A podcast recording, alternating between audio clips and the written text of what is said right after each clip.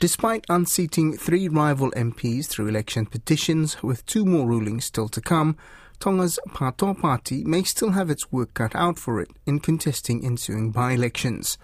Patoa filed an unprecedented seven election petitions after last year's election. Three have been successful, unseating two serving cabinet ministers and a former prime minister. Two have been dismissed and two are still pending. One of them is against Tonga's deputy prime minister. But RNZ Pacific's Tonga correspondent Kalafi Moala says it's one thing to bring a successful election petition, it's an entirely different matter to then take over the vacated seat.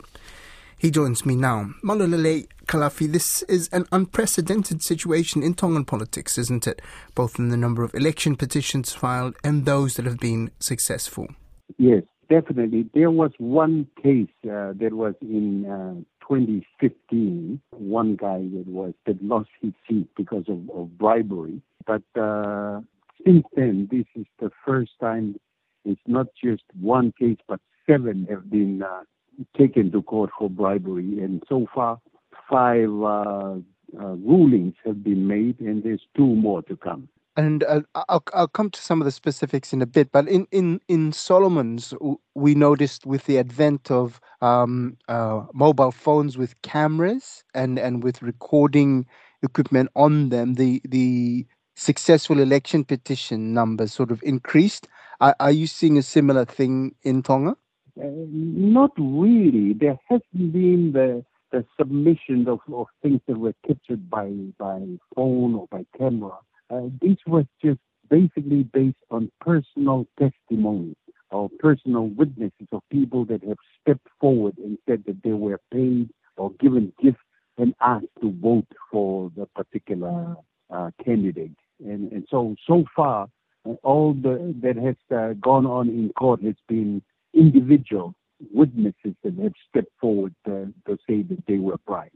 Is that a, is that a testament to, to uh, awareness, or what, what what's the change as compared to previous elections? Why are so many people coming forward uh, uh, this time well, around? Well, the the reason for this actually is the uh, the the losing group. You know, I mean, in the last election there was a a good number of candidates who lost their their seats, uh, and they all belong to one party. So they were the ones that they questioned the, the procedures that have been going on. And firstly, they had asked for a recount, and when the recount was made and it didn't make a difference in the result, then they then decided to to take these people to court. And and so it, it came from seven constituencies on the main island of Tongatapu. And, uh, and when when that was first announced, I think many of us, many people were thought, wow, this is, this is unprecedented. This hasn't happened before for so many people. And uh, we had the, the wait until the, the results came in. And of course, the first result that was announced was the fact that the person who was charged or who was petitioned against, he was found not guilty of the bribery. And then when the second case uh, was uh, guilty, then we thought, wow, this is going to get interesting. And then, of course, now there has been uh, five rulings. Two have been found not guilty, and uh, three have been found uh, guilty of bribery. Two of them are actually current ministers in the cabinet, and the third one was the former prime minister of Tonga, uh, Dr. Pohiva Tu'i'onetoa. And, and we have two more rulings to go. So it's a very interesting uh, situation that we're in uh, politically. Now we've talked, uh, we've had you on before talking about the the earlier two. Um, uh, so I'll just ask you a bit about the latest one with the, the finance minister. If you can just describe a little bit about that case. Uh, the the the finance uh, minister Tatafu Moeaki, he has just been. Uh, of course, this government is uh, is barely three months uh, as a government, and he's the, uh, the, the he was the new finance minister. A, a, fairly popular one because he was also a minister before uh, in the previous government, appointed as a as a cabinet minister. Then he got elected uh, within this new government to become appointed as the Minister of Finance. He comes from the Tongatapu uh, 4 uh, constituency, which is part of the Nuku Alofa area. and uh, he got guilty of, uh, of, two of the cases uh, uh petition against him. And uh, it, it's interesting because one of the cases, for example, was just that some he had given a hundred dollars uh, to someone, and, and, that person had had come in to, to claim that uh, he was given a hundred dollars and asked to remember him in, in the election. And, and of course, this was a, a, direct witness of the fact that uh, the reason for paying the hundred dollars was to influence his, his vote. Of course, uh, the Minister of, of, Finance announced that he was given to this person because he was a relative. He was just trying to be helpful. Uh, but the, the witness and the testimony and the evidence was really heavy against him that he was trying to influence the, the, the vote. There was also the, a similar a similar situation, a different person again that testified to the fact that they were given a gift in order to influence the uh, the voting. And so once once the judge finds just one case that is guilty, that means that uh, he can uh, actually exercise the law to count the vote uh, during the election. He's he's being voted in as void. And so that that's quite significant. He was guilty on two on two counts of bribery, and so uh, because the the vote is uh, uh, is counted as void, means he's lost his seat in Parliament, and it means he's no longer the Minister of Finance. So that's a, a very that's a big thing. Uh, w- one point I wasn't clear on because in um, I know in in Solomon Islands when there's election petitions that have been successful, if they appeal it, then the the MPs are said to be sort of still retaining their seat until that appeal process goes through. What what's the case in Tonga? Well, in, the case in Tonga here, the the Supreme Court, their decision is pretty final. Uh, in other words, they will carry out the penalty for the uh, breach of the law that has taken place. And then the appeal is a completely separate thing altogether. Uh, they can always bring them back after, uh, but they immediately lose their seat out of parliament uh, once the Supreme Court makes a decision or a judgment on that. We have not uh, gotten any announcement, official announcement anyway, that there will be appeals. But uh, the cases that are found guilty, it's it's most unlikely they will need to come up with some very strong evidence against the the witnesses or the evidence that have already been presented. The other thing too, if the appeal say it it fails and say it carries on and they're guilty, they cannot stand again for office for another five years. They're disqualified to run again for five years. And in the in the case, of course, of the Minister of Finance, he has been ordered by the court to pay all the, the costs. Basically, those that have lost have been have, have been ordered to pay the costs of the of the case. So is another big thing. because There's a lot of money involved. But I, yes. I, I, I think, Roy, if we look at it overall, for the country. As I said earlier, it's an unprecedented case to have that many.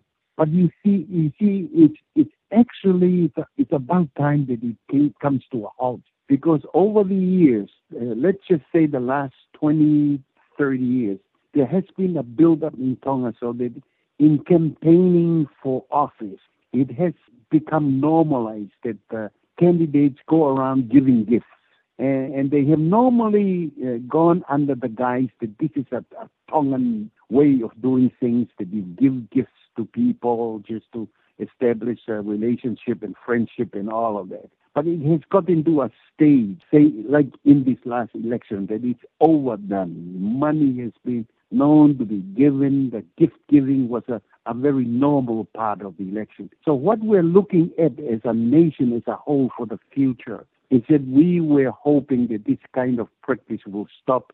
And so these cases that have been raised, even if there was only one that, that, that was guilty, I think the message uh, is that there has to be a change so that bribery or the gift giving to influence the election doesn't become a normal thing in, in Tongan society. Naka, thank you, um, thank you, Kalafi. Now, the I thought I just want to understand a bit about the the local mecha- the mechanics of some of this local politics. So, uh, sort of, I understood like Patoa is the main party that we talked about that moved these petitions, right?